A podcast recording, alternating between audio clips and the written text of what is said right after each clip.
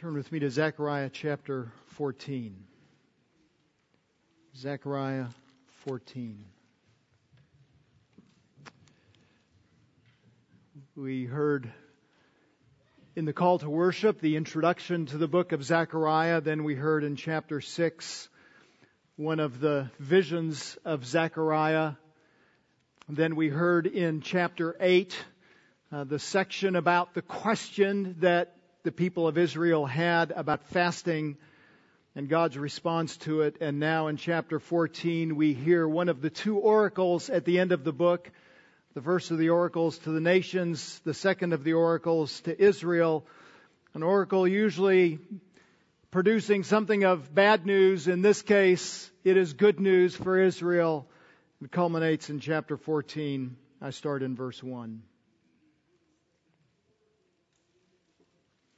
Behold, a day is coming. A day is coming for the Lord when the spoil taken from you will be divided among you. For I will gather all the nations against Jerusalem to battle, and the city will be captured, and the houses plundered, the women ravished, and half the city exiled. But the rest of this people will not be cut off from the city. Then the Lord will go forth and fight against those nations as when he fights on the day of battle. And in that day his feet will stand on the Mount of Olives, which is in front of Jerusalem on the east. And the Mount of Olives will be split in its middle from east to west by a very large valley, so that half the mountain will move toward the north and the other half toward the south. And you will flee by the valley of my mountains, for the valley of the mountains will reach to Azel. Yes, you will flee just as you fled before the earthquake in the days of Uzziah, king of Judah.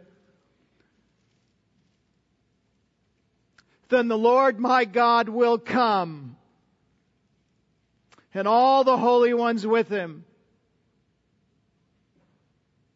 And in that day there will be no light the luminaries will dwindle.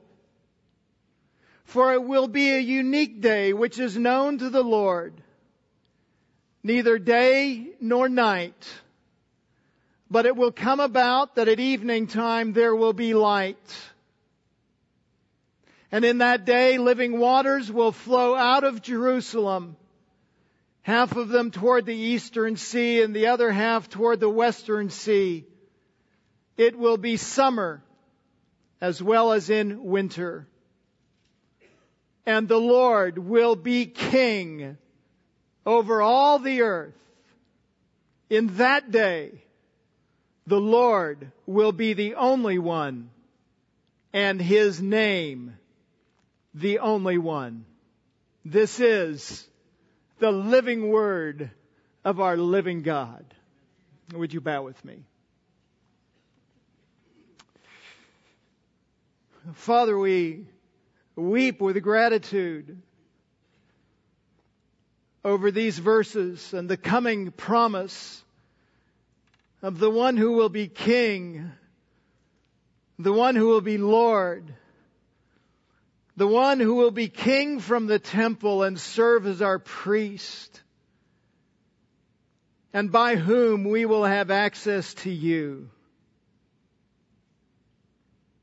What a day of rejoicing that will be. And because that day is certain, we rejoice in this day as well. We thank you, our Father, that you are trustworthy in these things. And that what you have promised will come about. It's good news for Israel. It's good news for us. Might we, as a result of our time in this amazing book, be stimulated, exhorted, encouraged, compelled to steadfastness, resoluteness, confidence, peace, and rest because we believe in the coming King. Would you transform us even as we take one last look at this book together. And might we be more fit servants for you because of what we find here. In Christ's name, amen. In his book, The Body, A Guide for Occupants, Bill Bryson talks to us about memories, our memories. Short term memory, he says, is really short.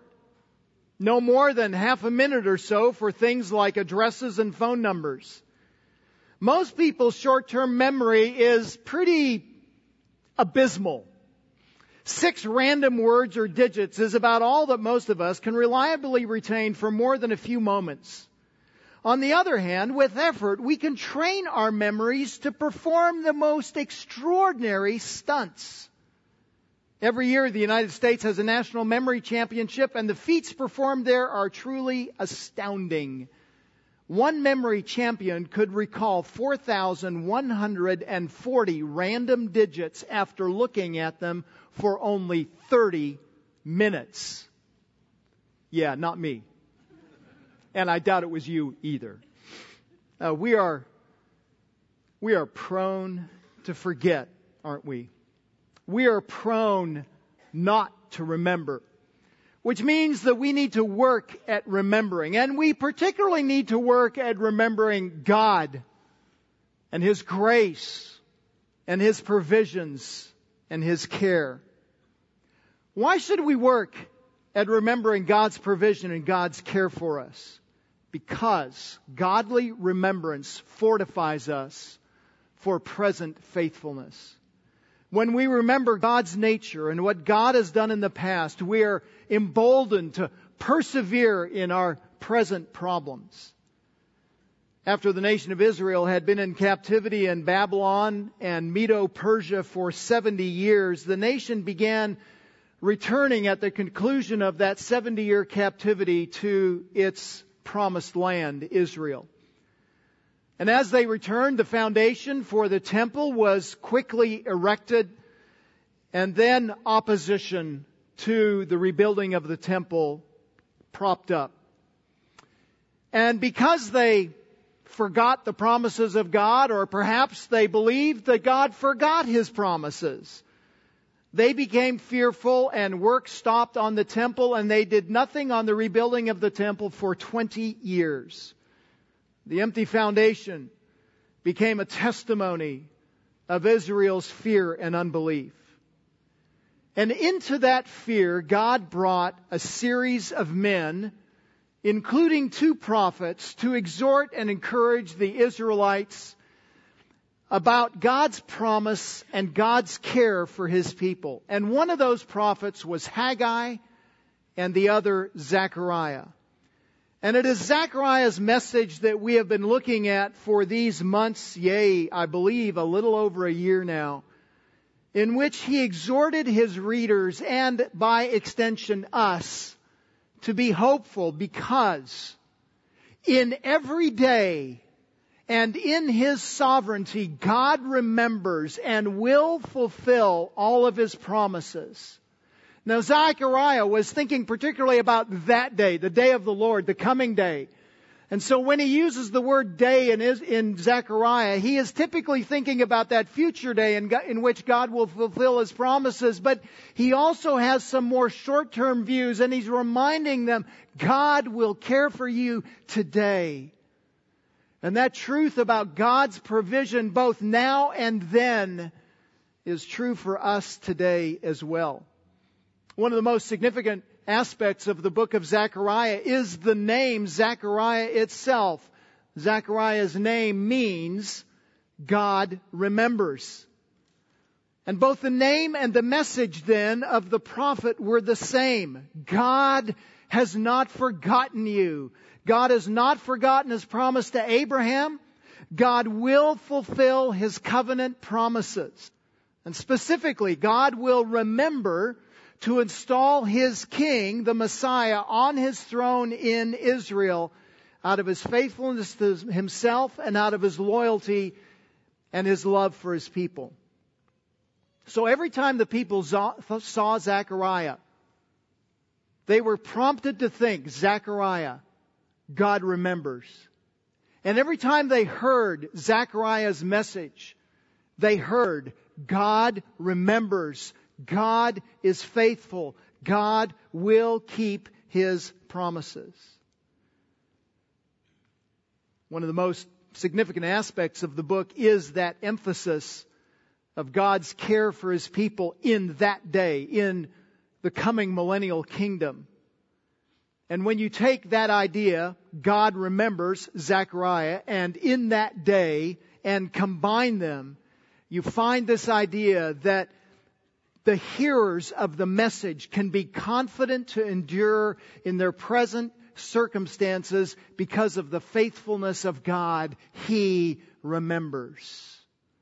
Last week we finished the exposition of this book. This morning I want to do, as I have said, a final flyover of the book to remind ourselves of three primary lessons to remember. Well, three primary lessons to remember from the book of Zechariah. I need a slide flip, guys, in the back. Thanks. We'll get there. Three primary lessons to, lessons to remember from the book of Zechariah. There we go. Number one, remember, remember the message of Zechariah. Remember the message of Zechariah. And specifically, let us remember the history into which the messages are spoken. Remember the history.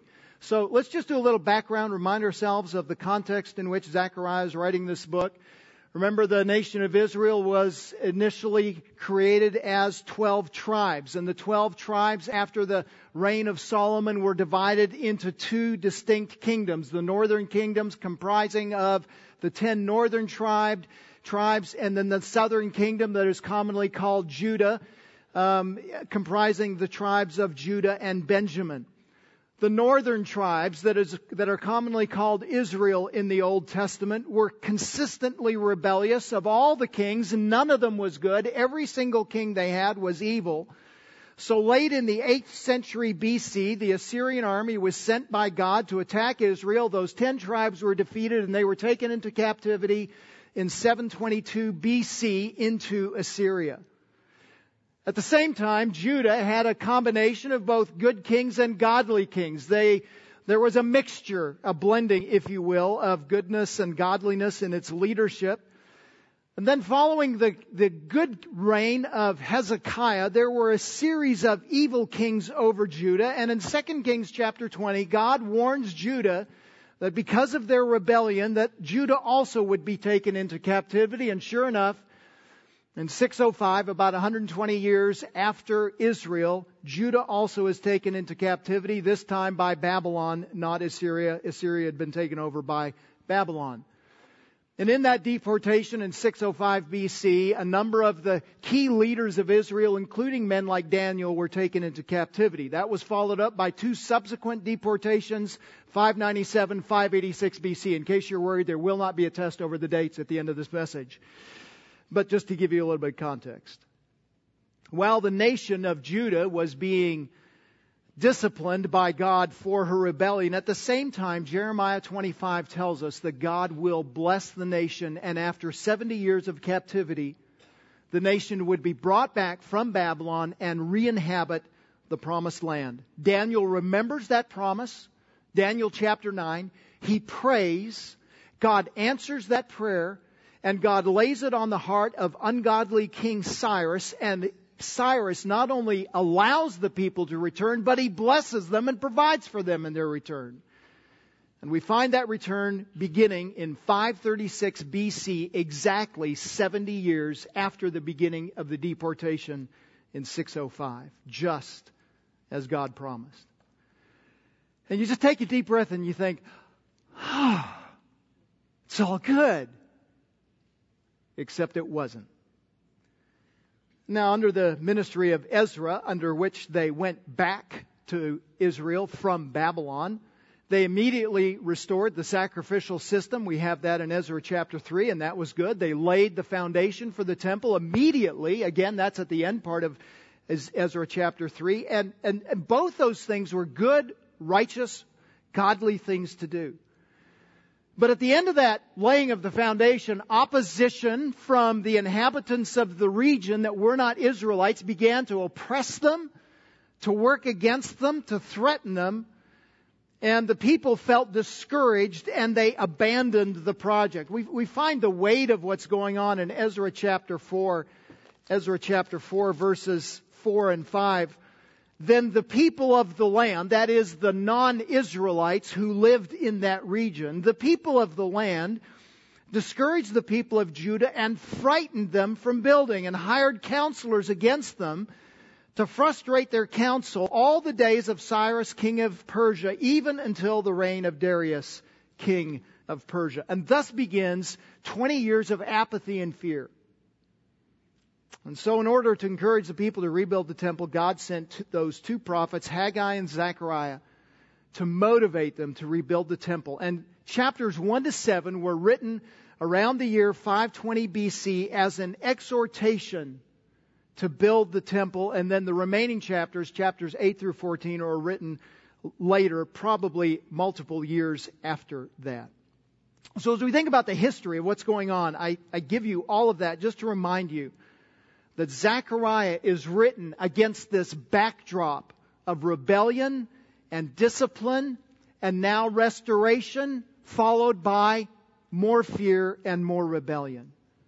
What will Zechariah say to the recently returned and re-discouraged nation? And here's where we need to remember not just the history, but we need to remember the, the message of the visions. Chapters 1 to 6 are perhaps some of the most difficult parts of this book in interpreting and understanding. There are eight visions in these six chapters, and when we say visions, we don't mean it's a dream. It is a vision. The person that receives the vision is very much awake, and he sees something that is not immediately real in the context though it may become real in the future, it is something that he sees, he interacts with, he is alert and attentive, he's not sleeping. This isn't too much pizza on Saturday night. This is God's direct revelation, God's speech to him. And as we look at these visions, they all have individual meanings, they all have individual messages, but they are corporately or cumulatively given to us to reveal something about the provision of God for His people, the ultimate success of their work, and to reveal the character of God to them, what makes Him trustworthy. So very quickly, we took a lot of time going through chapters 1 through 6. Let me see if I can do it in about two minutes. Chapter 1 verses 7 to 17, we have the vision of a man on a red horse, which emphasizes Yahweh's dominion over Israel's rebuilding and his jealousy for his people. And in 114, in each of these visions, let me give you one or two verses to help you capture the importance of that vision. 114.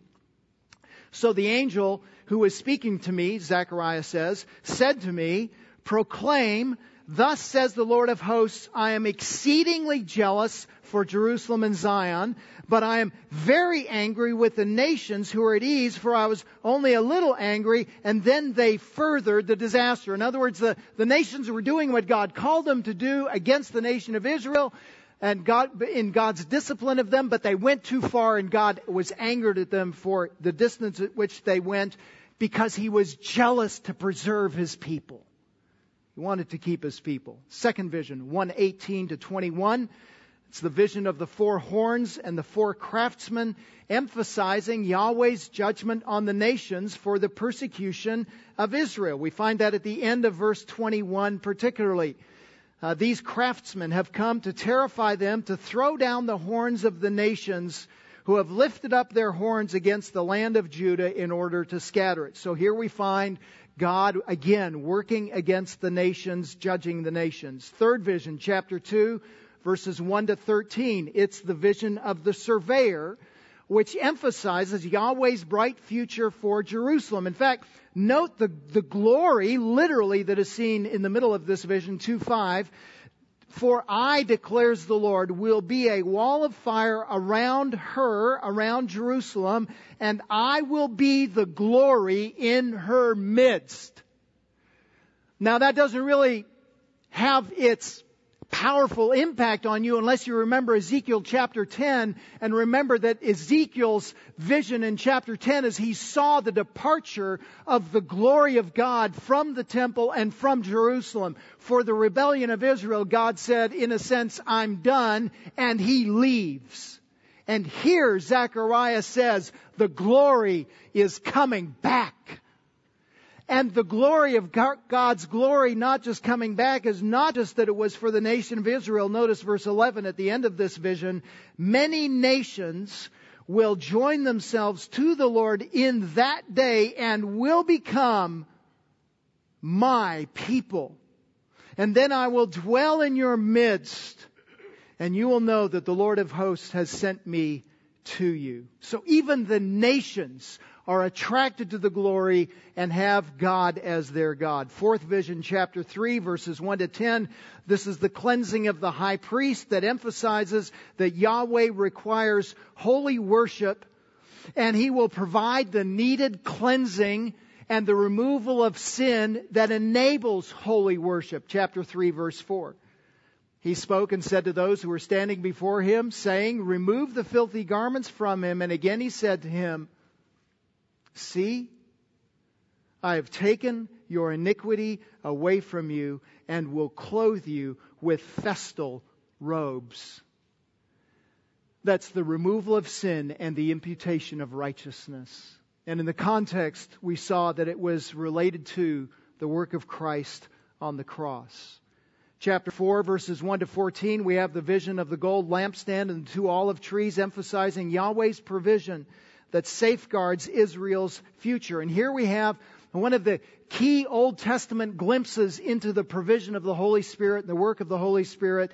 Uh, we find that in verse 6. Then he said to me, This is the word of the Lord to Zerubbabel, saying, Not by might and not by power, but by my spirit, says the Lord. So God will provide for his people through his spirit. We find something similar in chapter 7, verse 12, if you're interested to look at that later. Sixth vision, chapter 5, verses 1 to 4. Here we have the flying scroll that emphasizes God's judgment on Israel for the breaking of the covenant that he had made with her. Chapter 5 verse 4. I will make it go forth, declares the Lord of hosts, the scroll of judgment, and it will enter the house of the thief and the house of the one who swears falsely by my name, and it will spend the night in that house, and it will consume with its timber and stones. A vivid picture of what God's judgment looks like for those who violate his commandments. Chapter 5 verses 5 to 11, the seventh vision, the woman in the basket, emphasizing that Yahweh removes sin from Israel's midst. Verse 11 is your key verse in that section. Then he said to me to build a temple for her in the land of Shinar, and when it is prepared, she will be set there on her own pedestal. So this is not a place of blessing, but it is a place of judgment in which God is removing sin and taking sin to Babel, or Babylon, if you will, uh, where sin will reside. Chapter 6, verses 1 to 8, the last vision the vision of the four chariots, emphasizing Yahweh's sovereignty over all creation and his judgment of the nations. Again, verses 7 and 8.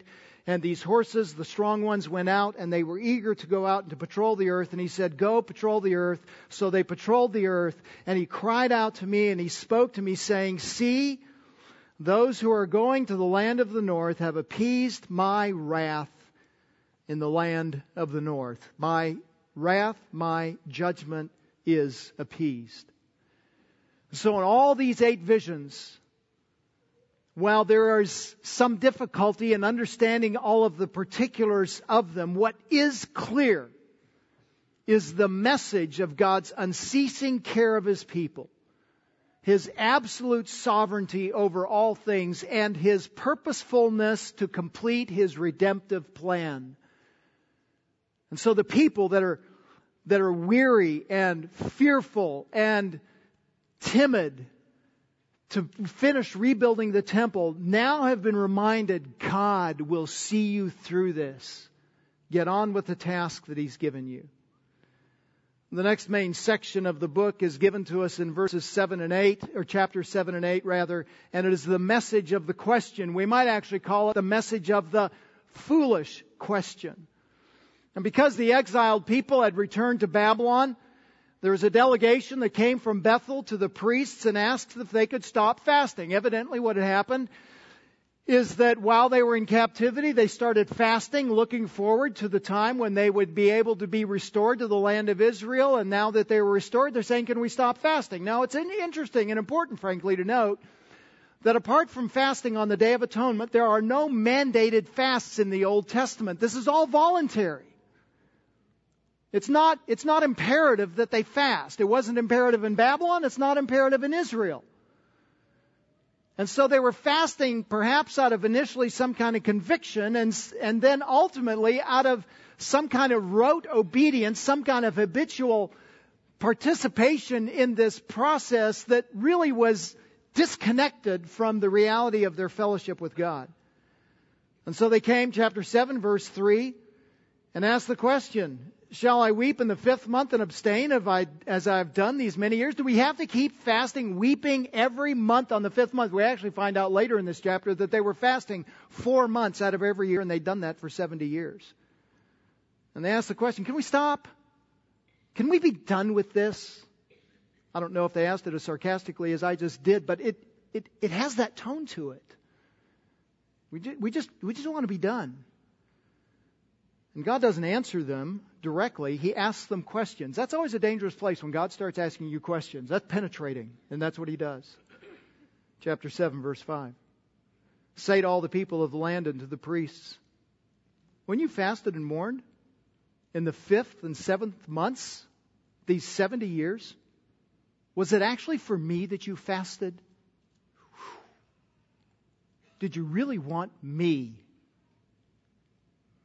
implied, or did you want something else?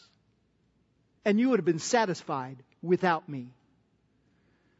Are you fasting for the glory of the Lord? Verse 6. Second question. When you eat and drink, do you not eat for yourselves? And do you not drink for yourselves? It's his way of asking, aren't you fasting and feasting ultimately for your glory? It's all about you and what you want. Isn't that what's going on? They missed the intent and the purpose of the discipline of fasting. And the discipline of fasting is that it, it orients our hearts toward God. It's our way of saying, I don't want this stuff, typically food. I want to know the mind of the Lord. I want to be in fellowship with Him. I want Him and they missed that point. What God wants is a repentant, heartfelt worship. He talks about that in chapter 7, verses 9 and 10. Thus says the Lord of hosts to these men dispense true justice, practice kindness and compassion, each to his brother. Do not oppress the widow or the orphan, the stranger or the poor. Do not devise evil in your hearts against one another. It's about the heart. That's what he wants. He reiterates the same thing in chapter 8. Again, it's the same section, chapter 8, verse 16. These are the things which you ought to do. Speak the truth to one another. Judge with truth and with judgment for peace in your gates. And let none of you devise evil in your heart against another. Do not love perjury, for all these are what I hate, declares the Lord. That's why he called them at the beginning of the book in chapter 1, 3 to 4, what we read at the beginning of the service this morning, why he called them to repentance. He will not be worshiped as a means to a greater end because he is the greatest end. And any other kind of worship other than that kind of worship that recognizes that he is ultimate is a false worship. And yet, even in the midst of their folly, we see the graciousness of God. Look at verse 15. I purpose to do harm when your fathers provoked me to wrath. Verse 14, verse 15. So, in same way, I have again purposed in these days to do good to Jerusalem and to the house of Judah. Do not fear. Verse 19, for thus says the Lord of hosts, the fast of the fourth, the fast of the fifth, the fast of the seventh, the fast of the tenth months will become joy, gladness, and cheerful feasts for the house of Judah. So lo- love truth and justice. In the midst of their rebellion, their fear, they're asking the wrong questions, their lack of desire for God. In the midst of that, he still says, I'm a God of grace to my people. Oh, brothers and sisters, see that grace that is always available to us. The last main section of this book that we must remember is the message of the oracles. The message of the oracles. That's chapters 9 to 14. Chapters 9 to 11 are an oracle against the nations. Now, an oracle is an authoritative pronouncement. Typically, it's seen as weighty and sober. It's often judgment and wrath. And, uh, and we find that very aspect in these chapters, chapters 9 to 11. It is an oracle against the nations as an affirmation of his unrelenting acts to preserve the nation of Israel. So verses 1 to 7 of chapter 9, we find his wrath against the Philistines. Then verse 8. After that wrath is articulated, verse 8, he says, But I will camp around my house, Israel because of an army, because of him who passes by and returns, and no oppressor will pass over them anymore, for now I have seen with my eyes. The nations are coming and I am going to judge them in an effort to uh, preserve and protect my people. At the end of this section in chapter 11, we find the nations being used by God and even the ultimate Antichrist to be used by God as judgment against and discipline against Israel. We find that in verse 16. I'm going to raise up a shepherd in the land who will not care for the perishing, who will not seek the scattered, will not heal the broken or sustain the one standing, but will devour the flesh of the fat sheep and tear off their hooves. So here is judgment against the nation of Israel for their disobedience and rebellion and at the end of the tribulation by the Antichrist. And even then, he says, Verse 17 Woe to the worthless shepherd who leaves the flock.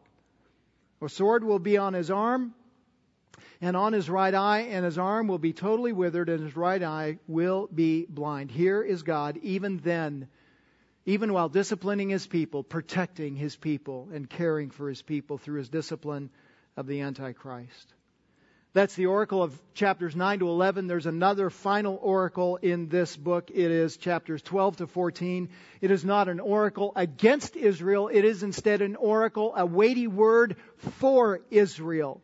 It is God's declaration of His care for the nation. He will see them through their time of uncertainty. He will see them through the rebuilding of the temple and He will see them into the millennial kingdom. God's weighty and joyful message is one of hope for the nation of Israel. So chapter 12, verse 2. The nations will be defeated. Thus de- declares the Lord of hosts, Behold, I am going to make Jerusalem a cup that causes reeling to the peoples all around. And when the siege is against Jerusalem, it will also be against Judah, and it will come about in that day that I will make Jerusalem a heavy stone for all the peoples, and all who lift it will be severely injured, and all the nations of the earth will be gathered against it. And we find that progressing on to where we find the, the deliverance of Israel and the, the, the destruction of the nations. Not only will Israel's enemies be defeated, but in this section we also find that Israel will repent. That's verse 10 of chapter 12. I will pour out on the house of David and on the inhabitants of Jerusalem the spirit of grace and supplication. So he gives grace that leads to a prayer of petition. So they will look on me whom they have pierced. Who's that? That's the Messiah Christ at his first incarnation. And they will mourn for him as one mourns for an only son, and they will weep bitterly over him like the bitter weeping over a firstborn. And as a result of their weeping and repentance, Israel will be restored by God to her land. That's verse 6 of chapter 12. And all of these things come to final fruition in the last chapter that we read earlier this morning, culminating in verse 9, and the Lord will be king over all the earth. That's the message. The Lord is king, and he will be king, and you can trust him. Let's remember as we leave this book the message of the book that God has intended us to hear. Let us also remember the purpose of Zechariah. The purpose of Zechariah. Said very simply, the purpose of Zechariah, the reason Zechariah writes, is to bring people of Israel to repentance for their fear and apathy about rebuilding the temple and to give them hope that God will accomplish all his plans as king over Israel. He writes to give the people, to produce in the people, to lead the people to repentance so that they turn away from their apathy, their fear, and they turn to Him, to God, in trust that the Messiah will come as King. And the theme of Zechariah in that sense is very similar to what we saw in Romans when we went through the book of Romans in chapter 11. And the reminder that Paul gives in Romans 11 that verse 26, all Israel will be saved. Just as it is written, the deliverer will come from Zion and he will remove ungodliness from Jacob. This is my covenant with them when I take away their sins. There will be a generation in Israel when the entire nation will, as a complete nation, turn to its Messiah for salvation and be saved. Praise God. And he's pointing to that. That the, Zechariah is pointing to that and reminding them about God's faithfulness to bring that about. One writer has said that the message of hope for Zechariah or from Zechariah was at a time when the situation in Judah could hardly have appeared could hardly have appeared worse. The situation was bleak, desperate. But for God, the circumstances were bright for the hope of his coming. He would accomplish everything that he desired. One, one writer calls Zechariah, quote, the prophet of hope and encouragement in troublous times. Now that's a good message for us as well. Because I think you live in the same world I live in, and I look out at the world and I say, that's a troubling world. And we have hope in that world. What is the hope that we look to? Well, let's remember as we depart this book some of the lessons of Zechariah. What are the lessons that the Israelites could glean? And what can, hope can we have reading this book some 2,500 years later? Well, lesson number one. Remember God's revelation of His character. The, the, the scriptures are given to us as special revelation. It's a particular kind of revelation. It's a disclosure of God's purposes. It's a revelation that God has for us. He's revealing something that we need to know. And preeminently, the scriptures are given to us to reveal His character and nature. So every time you open the book, be asking the question, what do I see here about the character and the nature of God? Because that's what He wants us to see. And what do we see about God's character in this book? Well, there's lots to be seen, but let me point you to three realities about God's character. One, He is unrelentingly righteous. What do you mean by that, Terry? I simply mean God will judge sin. Period. Most often we see God's judgment in Zechariah as a judgment against the nations. It starts in chapter 1. We've already alluded to that chapter 1 verse 16 he says uh, verse 15 god says i was a little angry at the nations except they furthered the disaster they they went beyond what they were supposed to do against israel therefore verse 16 of chapter 1 thus says the lord i will return to jerusalem with compassion my house will be built in it, declares the Lord of hosts, and a measuring line will be stretched over Jerusalem again proclaim, saying, Thus says the Lord of hosts, my cities will again overflow with prosperity, and the Lord will again comfort Zion and again choose Jerusalem. And at the end of verse 21, he will scatter the nations. And we, we find that scattering all through this book.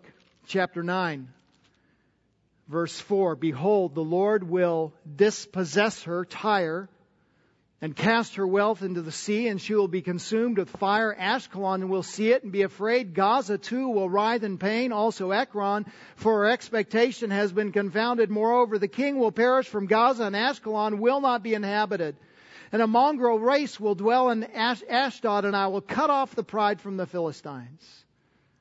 And that seems pretty thorough to me. I don't know about you. And it's God's unrelenting judgment, his discipline against the nations. Chapter 10, verse 11 He will pass through the sea of distress. He will strike the waves in the sea, so that all the depths of the Nile will dry up, and the fight of Assyria will be brought down, and the scepter of Egypt will depart. It's judgment, it's wrath, it's discipline. But we also see God's discipline and God's judgment even against his people Israel for their rebellion, for their apathy, chapter 7, verse 11.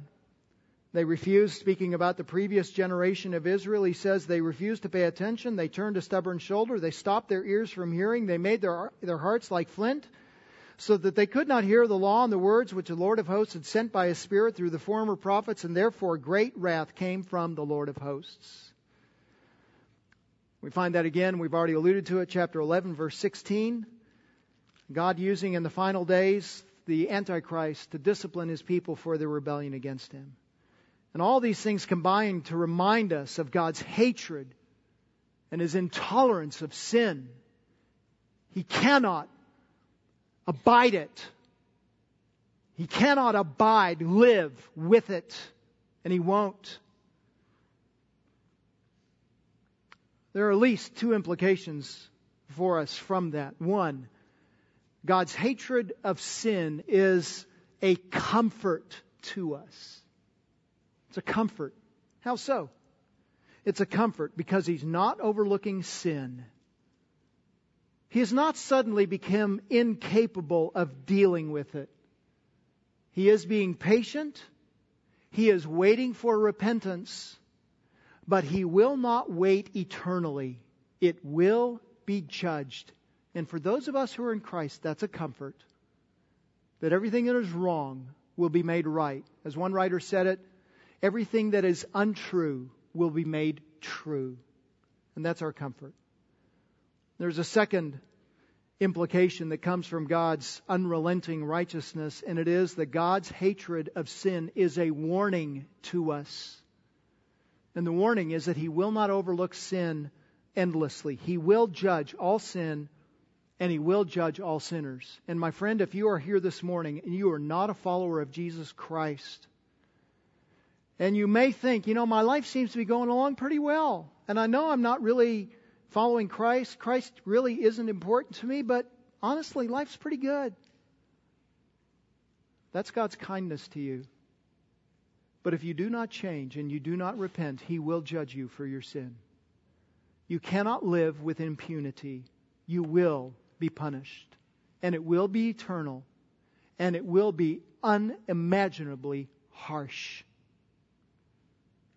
Oh, friend, if you are not a follower of Jesus Christ, I exhort you, compel you, do exactly what the Israelites did. Chapter 12, verse 10. Turn to Christ in humility and say, It's my sin for which you died. Would you, because of your death, forgive me of my sin and enable me to follow you in obedience and joy. And He will save you and He will liberate you from your sin. Oh, friend, if you've never trusted, would you trust Him? He is unrelenting in His righteousness towards sin. Second aspect of God's character to remember remember that God is unfathomably gracious. For all of the discipline and judgment and wrath in this book, do not overlook the emphasis on God's grace. At times, as you look at circumstances, it's easy to think God just doesn't care. He lacks compassion. Chapter 1, verse 12, the angel of the Lord even says it. The angel of the Lord said, O Lord of hosts, how long will you have no compassion for Jerusalem and for the cities of Judah with which you have been indignant these 70 years? Don't you care?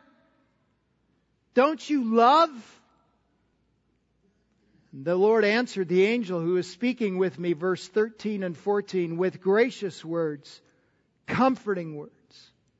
And so the angel who was speaking with me said to me, proclaim, saying, Thus says the Lord of hosts, I'm exceedingly jealous for Jerusalem and Zion. I am compassionate. I do love. I do care. And we don't have time to trace it all down, but maybe take an hour this afternoon or an hour sometime this week and just reread through the book of Zechariah and mark every passage where you see an evidence of God's grace. And I think you will be astounded at how much grace you will find in this book. We find it, I'll give you some tips. 116, 25, 34, 47, 82, 88, 811 to 13, 815, 821, 912, 10, 6, 12, 10, and all of chapter 14. And you will, you'll just be overwhelmed. God cares. He's compassionate. He was compassionate then. That's his nature. He's unchanging. He's compassionate today. Even despite Israel's repeated sins, even in their fearfulness, even in their fearfulness in rebuilding the temple upon the return from Babylon, he keeps them, He preserves them, He's compassionate, He cares. It's a reminder to us that His provision is never obligated, His provision is never gained through merit. He loves because He is gracious. It's His nature, it is uncompelled, and it is lavish. He cares. Third aspect of God's character I want you to see it is that He is uncontestedly sovereign. I needed an unword and this is the best I came up with. Uh, Microsoft Word said I made that word up, and I think I did. But it makes sense if you think about it. He is sovereign in such a way that no one can contest or resist his sovereignty. Chapter 12, verse 1 He is the creator and sovereign of all things, of earth and heaven and mankind. Chapter 12 verse 5, He is the support and sustainer of Israel and all men. Chapter 6 verse 5, He is the Lord of all the earth. And preeminently in this book, what's the title that we have for Yahweh in this book? Tell me. The Lord of hosts. 53 times out of the 265 times that that title is used in the Old Testament, exactly 20% of them appear in these 14 chapters. Zechariah wants us to see that God is the God of the armies. He is the sovereign over the armies in heaven. He is the sovereign over the armies on the earth. He is the sovereign over the armies under the earth. There is no army that can resist him. He's the king. You can trust Him. And He has ultimate authority and He has ultimate power. So that when we get to chapter 14 and it says, then the Lord will go forth and fight against those nations as when He fights on a day of battle. We're to hear the Lord of hosts showed up. And He won't be defeated. It's uncontested. You can trust Him. Oh, brothers and sisters, as we leave this book, remember the character of God that we have seen flourish in this book. Remember as well God's provision for today. Remember, Zechariah was written at a particular time to discourage and fearful people. You, you, might know a fearful person, somebody. I think there might be like two fearful people in Granbury. You might know them. And Israel is just like that. Just saturated with fearfulness, discouragement, despondency. And they're concerned, yeah, we're back in the land, but what has that gotten us? Just more oppression, more resistance, more suffering. I don't know, the text doesn't tell us, but I don't know, but that somebody probably said we'd be better off back in Babylon. And I know that from my own heart. I also know that that's the history of Israel. As soon as they got, as soon as they left Egypt and a little bit of oppression, oh, let, let's go back to, to Egypt and the, the leeks and the cucumbers. And it's the, it's the nature of the human heart. And so Zechariah is written in the midst of that. They gave up on the building of the temple, sat dormant almost 20 years. And he addresses the need of the day, not just the future day. Now, the, the book focuses in that day, on the day of the Lord, the coming millennial kingdom. But he doesn't ignore the need of the day as well. And he tells them the temple will be rebuilt. God will provide for you. Chapter 4, verse 9. The hands of Zerubbabel have laid the foundation of this house, and his hands will finish it. And then you will know that the Lord of hosts, the unrelentingly, uncontestedly sovereign one, has sent me to you. And you'll know. He's provided. Chapter 8, verse 9. Thus says the Lord of hosts, let your hands be strong, you who are listening in these days to these words from the mouth of the prophets, those who spoke in the day that laid the foundation of the house of the Lord of hosts was laid, to the end that the temple might be built. Verse 13, it will come about that just as you were a curse among the nations, O house of Judah and house of Israel, so I will save you so that you will be a blessing. Do not fear. Let your hands be strong. Keep building. It'll get done. And it's a reminder to us that God is not insensitive to us with our temporal needs. And it's easy as a preacher or it's easy as a counselor to say, one day it'll get better. Maybe, maybe in 10 years, but we know in a hundred years in eternity, it'll be better. And that's true. And we need to anchor our hearts there. But brothers and sisters, cares for us today too. He provides for us today. Remember what Jesus says in uh, Matthew chapter 6? Just look at the flowers and look at the birds.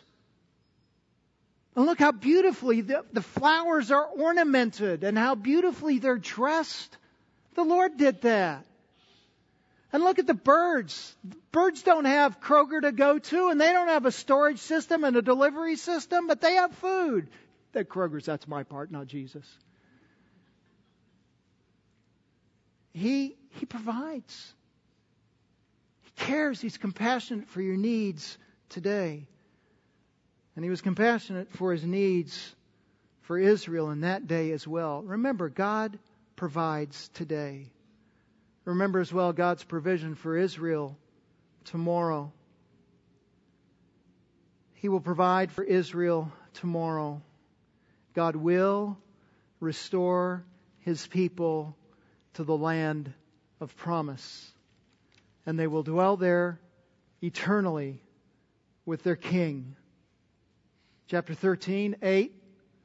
It will come about in all the land, declares the Lord, that two parts in it will be cut off and perish, but the third will be left in it. And I will bring about the third part through fire and refine them as silver is refined and test them as gold is tested. And they will call on my name and I will answer them. And I will say, They are my people. And they will say, The Lord is my God. He will see them into the land, and he will fulfill his promise to Abraham. He's not forgotten. He remembers, and he will preserve his people. God will provide for Israel tomorrow. Watch this. Remember God's provision for the nations tomorrow. The temple would be rebuilt in Zechariah's day, but there's a new and greater temple that is coming. And there is a unique one who is coming who will serve as a king in that temple and fulfill his role, unique role, as both priest and king. Verse 13 of chapter 6. Yes, it is he who will build the temple of the Lord, and he who will bear the honor and will sit and rule on his throne. You have king, you have thrones and palaces. You have thrones and kingdoms. You don't have thrones and temples, but in this temple, there's a throne for the king because, verse 13, he will be a priest on his throne. And the counsel of peace will be between the two offices. He will reign as priest and king. The only one ever in history to be able to do that. And from that conjoinment of those two ro- roles, peace will flow from his priestly throne. Why? Because he is the Messiah who died to bring about peace between God and man.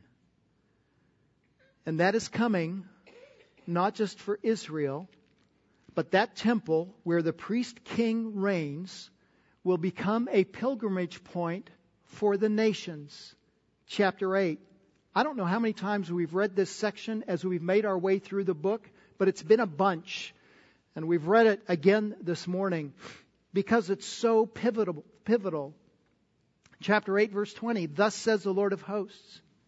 It will yet be that peoples, that's the nations, that's the outsiders, that's the Gentiles, that's the non Israelites, they will come, even the inhabitants of many cities, the inhabitants of one will go to another saying, let us go at once to entreat the favor of the Lord and to seek the Lord of hosts. I will go also. And so many peoples and mighty nations will come to seek the Lord of hosts in Jerusalem. Isn't that a shift from what happens in chapter 14 when they're coming to Jerusalem to vanquish and to wipe out the nation and God puts them down and instead those who remain come and flock not to take Israel out and Jerusalem out, but to come and worship the ruler of Israel. And so many nations and many peoples and mighty nations will come and seek the Lord of hosts in Jerusalem and to entreat the favor of the Lord. And thus says the Lord of hosts, in those days, ten men from all the nations will grasp the garment of the Jews, saying, Let us go with you, for we have heard that God is with you.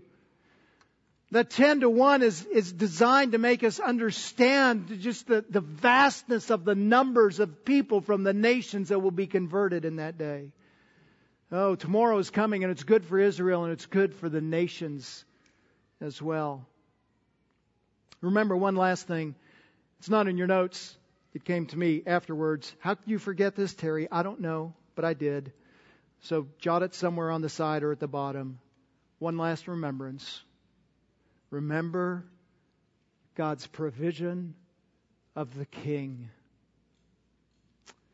Perhaps no theme is greater in the book of Zechariah than the coming King to rule his people Israel.